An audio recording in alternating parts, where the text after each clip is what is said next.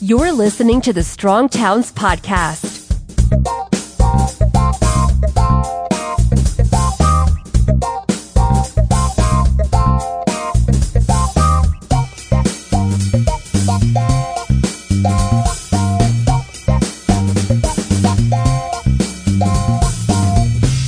Hi, everyone, and welcome to the Week Ahead podcast with Chuck and Rachel. Um, we are very guilty of not publishing any other podcasts in the last couple of weeks, but Chuck assures me that you will have one this Thursday, so uh, don't worry about that.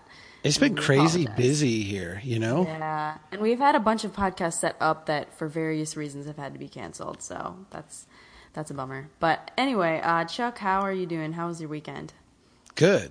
Really good actually. It's um it's kind of weird here cuz it it got above freezing and we got some rain. And so it's mm-hmm. just like it, it's I, I don't like spring very much because it's just muddy and you know it, it it's Minnesota in spring is not the greatest. And we've kind of had like a week of spring and I just ugh. Like our our sledding hills are melting and the ice skating rink is all messed up and yeah not cool. That stinks. But you know it, it's going to be below freezing all week this week so hopefully we can Oh yeah, I'm Turn sure the we'll corner. more snow dumps before Yeah. the end of the winter. you know we're not out of winter yet for uh, we're not out of like cold yet Oh, for yeah. like another month or six weeks so like why you know this just kind of messes things up so Yeah.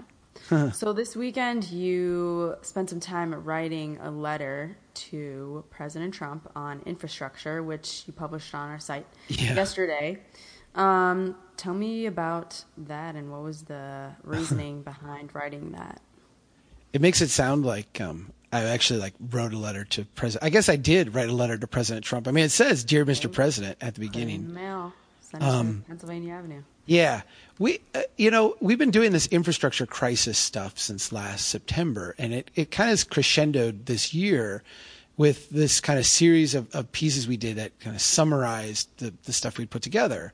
And it's been really successful in, in reaching a lot of people, and I, I think we've done a pretty good job of synthesizing a bunch of complex ideas.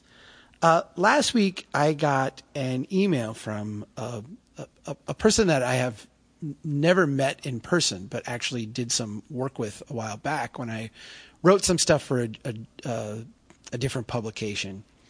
And he contacted me and said, like, look, I'm uh, I'm I'm working on the uh, I'm working with the group that was appointed by the president, uh, President Trump, to uh, work on this infrastructure spending. I'd love to get your ideas in front of them. Can you send me a uh, you know a, a, a- one or two page write up? And for me, it's uh, really difficult to say things in one page. Um, uh, but I did the best I could, and what I came up with was this piece that we ran Monday. And I, I feel like the the piece that we ran Monday is um, it, it it was hard for me to do because a- a lot of what we do at Strong Towns is uh, the the way we would like to see things done, as opposed to kind of the the the practical, prudent. Well, I I, I paraphrase Donald Rumsfeld. I don't know if you remember this quote or not. Um, No, I wasn't familiar From with the- it.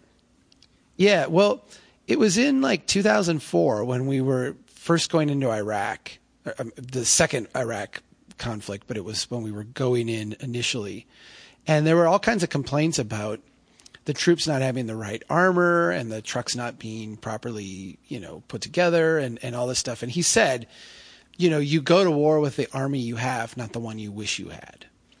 And mm-hmm. you know, it, it, said a lot of crazy things. He said a lot of, I think, insightful things too. And actually, this one, as a, as as someone who's done management, I mean, there's a certain logic to this. If you waited always until you had everything in place, absolutely perfectly, you would never do anything because there's always more you could do. Um, I, I paraphrase him in this thing by saying, you know, we're going to make investments in infrastructure today with the systems we've got, not the ones we wish we had. At, at Strong Towns, we've always said we know we need to spend more money, but we want reform first. We got to change things first.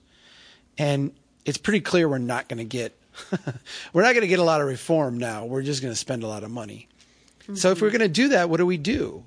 And this was my kind of compromise with maybe my uh, my core um, beliefs about how this sh- should be done by saying, okay, if we're going to do it, let's have some let's have some prudent principles here that we we try to apply. So I don't know. What did you uh, you read those four? Yeah. Well, you had the four, and then at the end another three. Some reform things. Yeah. I mean, the idea was I, I can see people like sitting around a table picking projects. Like we're going to fund this, and we're not going to fund this. Mm-hmm. And to me, like if I were doing that, and and all I had was like the current system and the current project list and the current way to go about things. How would I do it like in as simple a way as possible? Mm-hmm. And so I just said, you know, here's four things. To me, these four things would like you're not going to be perfect.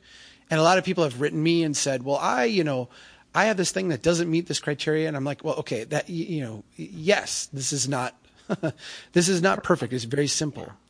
But I said basically like we need to prioritize maintenance over new capacity. You know, I would only fund maintenance projects. And if you're doing new capacity, pay for that at the local level. Uh, I would prioritize small projects over large. So I, I use the example, you know, a, a thousand projects of a million dollars or less is going to have a much greater impact, employ a lot more people, have far greater upside than one billion dollar project. Mm-hmm. Uh, you know, it's harder to bureaucratically administer, but the benefits are going to be a lot greater. Yeah, we uh, talked about that last week um, on our strong talk uh, video chat when we were discussing the new Milwaukee housing program that I wrote about also last week. Yeah. And kind of talked about the way that this model of using, you know, funding a bunch of smaller projects has a much higher potential for success and for making a positive impact economically in communities, but that bureaucratically it takes a lot more to manage, uh, you know, 50 developers or 50 small road maintenance projects versus one huge contractor builder that's going to just do everything. Yeah, I don't I don't know how do how do we make the case to a huge government that is trying to cut down on spending that they should you know employ more uh, people to manage this type of program or or change right. their form of management. I don't know how to make that case. Well, and this is, I mean, this is right out of Nassim Taleb's work too, because you you look at this and there's a there's a understandable set of reasons why governments p- prefer one big project over many smaller projects. And mm-hmm. if we just look at like the professionals, the you know we can call them bureaucrats. I don't do that uh, in a you know in a negative way. I mean, there are people who mm-hmm. work within the bureaucracy to see these things through there, there's there's I think two big factors that weigh on them. The first is there's a certain myopia that just comes with any job. Um, you know, if you're a doctor, you tend to see things in the world in terms of health. If you are a teacher, you tend to see things in the world, you know, in, in terms of teaching. You know, I I grew up with two teachers, and anytime there would be any social ill at all, my parents would explain it in terms of teaching, right? Mm-hmm. Um, if you're a person who does projects, it, it is easy to like simplify the world down to a better project delivery process. And, you know, you have to have your stuff submitted in this certain way and it's got to be able, you know, for ease of administration, be able to do A, B, C, and D. And, you know, that, that tends to limit the number of projects you get and the, the, the types, but it makes it easier to, to administer. The other thing, though, I, I think that's even more pernicious is just the idea that one big project can never become a, a failure. Uh, you know, you, you, it wouldn't allow be allowed to become a failure. And, mm, and yeah. you can look at ones like you know the Big Bertha project in in Seattle. You know, you're we're that eventually is going to get done. People are going to drive you know through that tunnel, and you know, we may look back and say, wow, that was a, a really crazy ride. But at the end of the day, you're going to have a project that works, you know, no matter how much money we have to pour into it. And, and no one's going to go back and rehash that uh, all the time. If you do a million, uh, you know, if you do a thousand projects that are a million dollars or less, what you're going to find is that a, a percentage of them, you know, maybe 10%, maybe 15%, are going to be just astounding. They're going to like exceed expectations. They're going to be tremendous. Mm-hmm. There'll be the bulk of them, you know, 60, 70%, 80% that you know, you know are adequate. You go out and fix this or whatever and you know, it's it's done and you move on. Um, and then there's going to be like 5 or 10% that are just going to be awful. They're going to be terrible projects. They they might even they might not even get off the ground. They might just everything might go so poorly and just be wretched.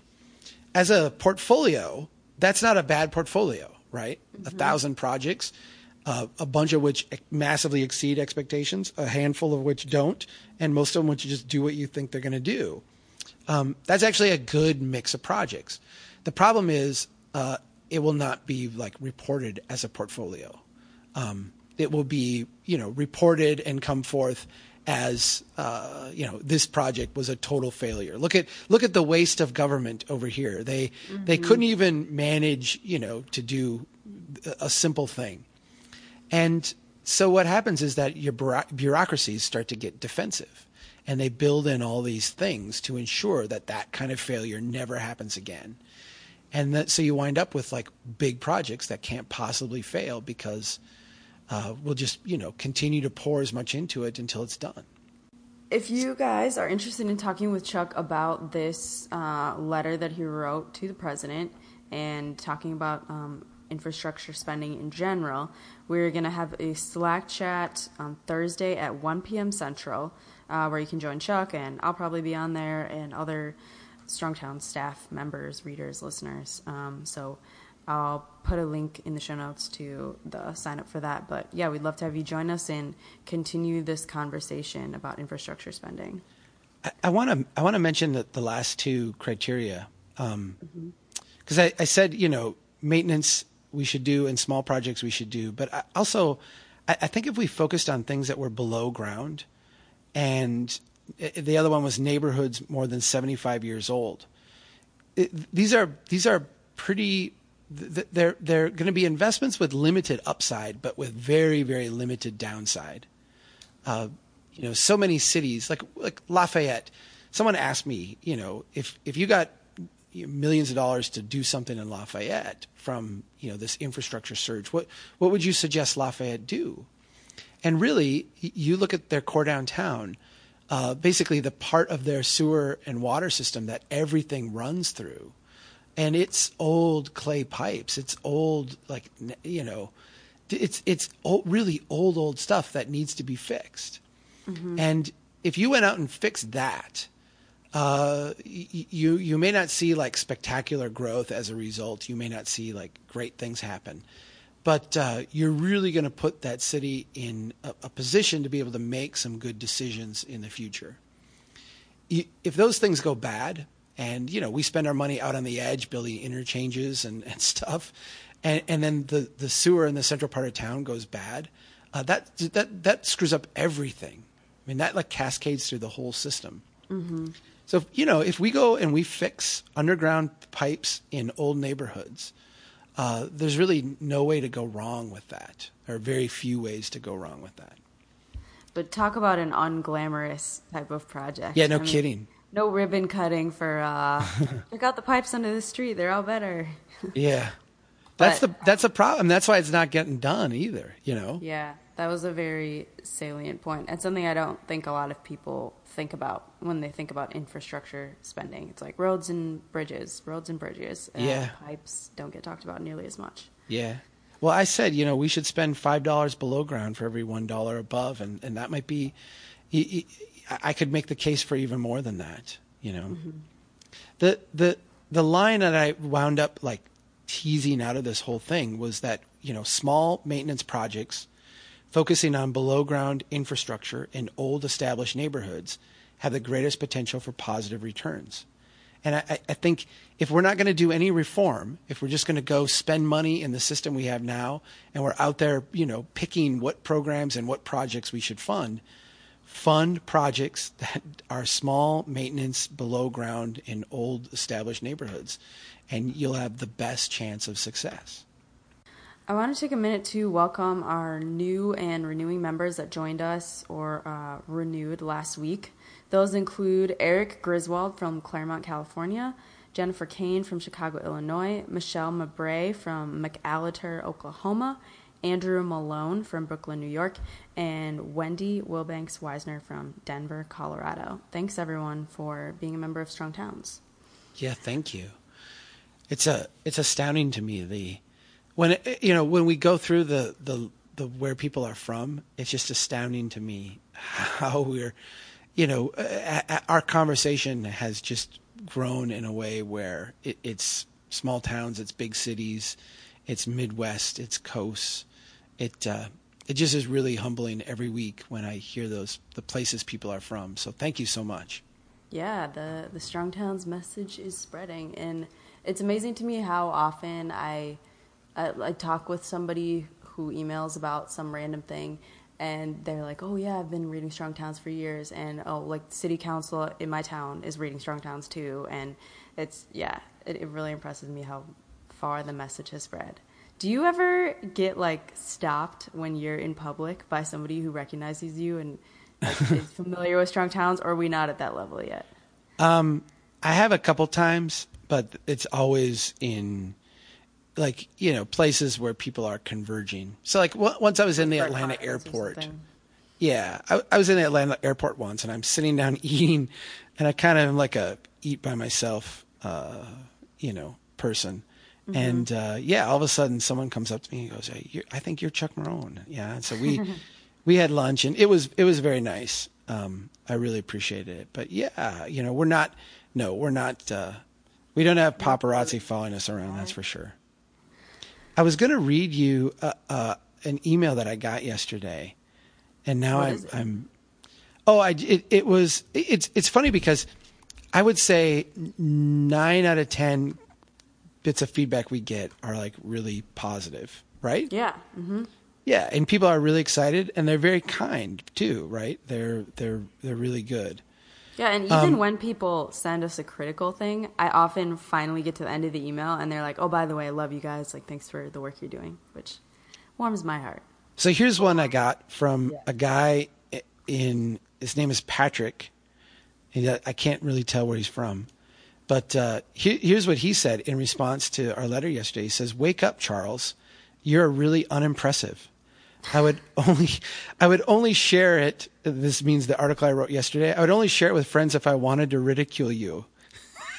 Wow, uh, thanks. Yeah. And then he then he wrote, "Seriously, do you have any theory of change or are you just a weak-minded opportunist?" Oh, wow. So, what a jerk. Yeah, so you know, you get um and I I say that, you know, it, it it's it's it is uh I've I've I've had this thought in my brain that we're um you know, every idea goes through these phases, you know, where you're, yeah, you're ignored and then you're mocked and then you're attacked and then you're accepted, right? And mm-hmm.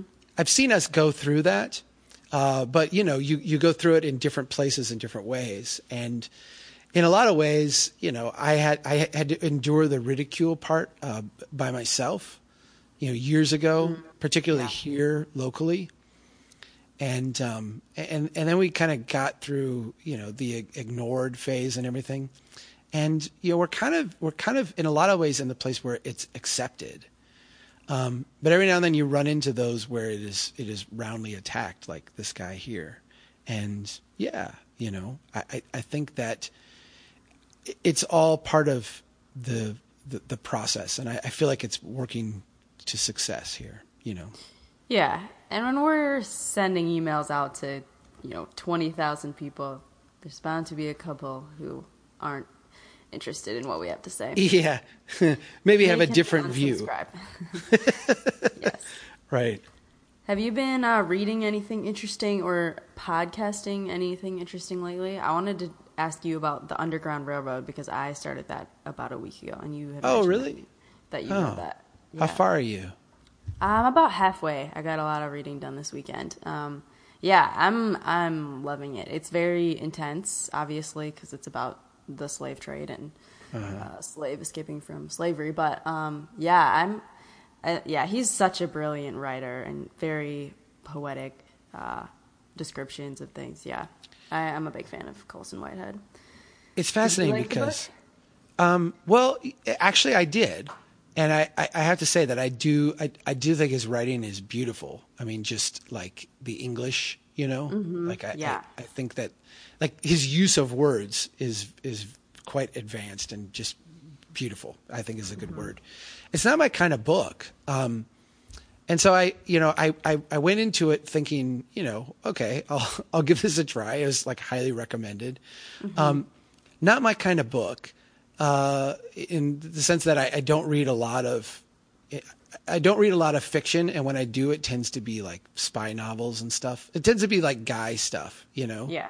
yeah. So, which I, I th- that's a fair like critique of me. Like I, I, I read a ton of nonfiction. When I read fiction, it's more like you know something that would be turned into a Tom Cruise movie than uh, than anything else. So uh, this was a departure from that, and uh, I, I, I actually found that I really enjoyed it. It was. Um, it, I, I spent probably the first half a little bewildered uh, because it took me a while to get th- th- th- this is the engineering part of me. It took me a while to get past the fact that like there could not be like like construction wise, you couldn't build an actual railroad the way that it was described. yeah, yeah, right. It's definitely a, a fictional, right. fabric- So, but the- yet so much of what the story is telling is very true to right. so No, so so this is where like my I had to I had to like suppress my inner engineer and like allow myself to be like okay, this is you know this is like a fan- literary device. Yeah, yeah, yeah. Like I have to allow myself to have a little bit of fantasy with this portion of it, um, because the rest of it was not fanciful, right? Mm-hmm. So you know, if I'm reading a fantasy book, like I can do that, but this was not like a fantasy book, but it had this thing that you know, because of who I am and and you know my background was was a hard leap for me to make, but you know I loved it. I thought it was good. So what else have you been reading lately or listening to? I finished uh, this weekend The Righteous Mind, and okay, what was that about again? I, I it's about moral psychology. Okay, Uh, Jonathan Jonathan Haidt, and I Oh, I, I I tell you what, it, it's it, we're in January. If this is not my book of the year, I, I'm not sure. Like I, I- I'm I'm thrilled to read whatever would be because this book Wow, was yeah. fantastic. It he is um, he is very interesting to me because he I, I, I empathize with the fact that he started in one place and had this very painful journey to kind of a, a, a new awakening. And he he really hasn't changed who he is. I mean he describes himself as a, a progressive liberal.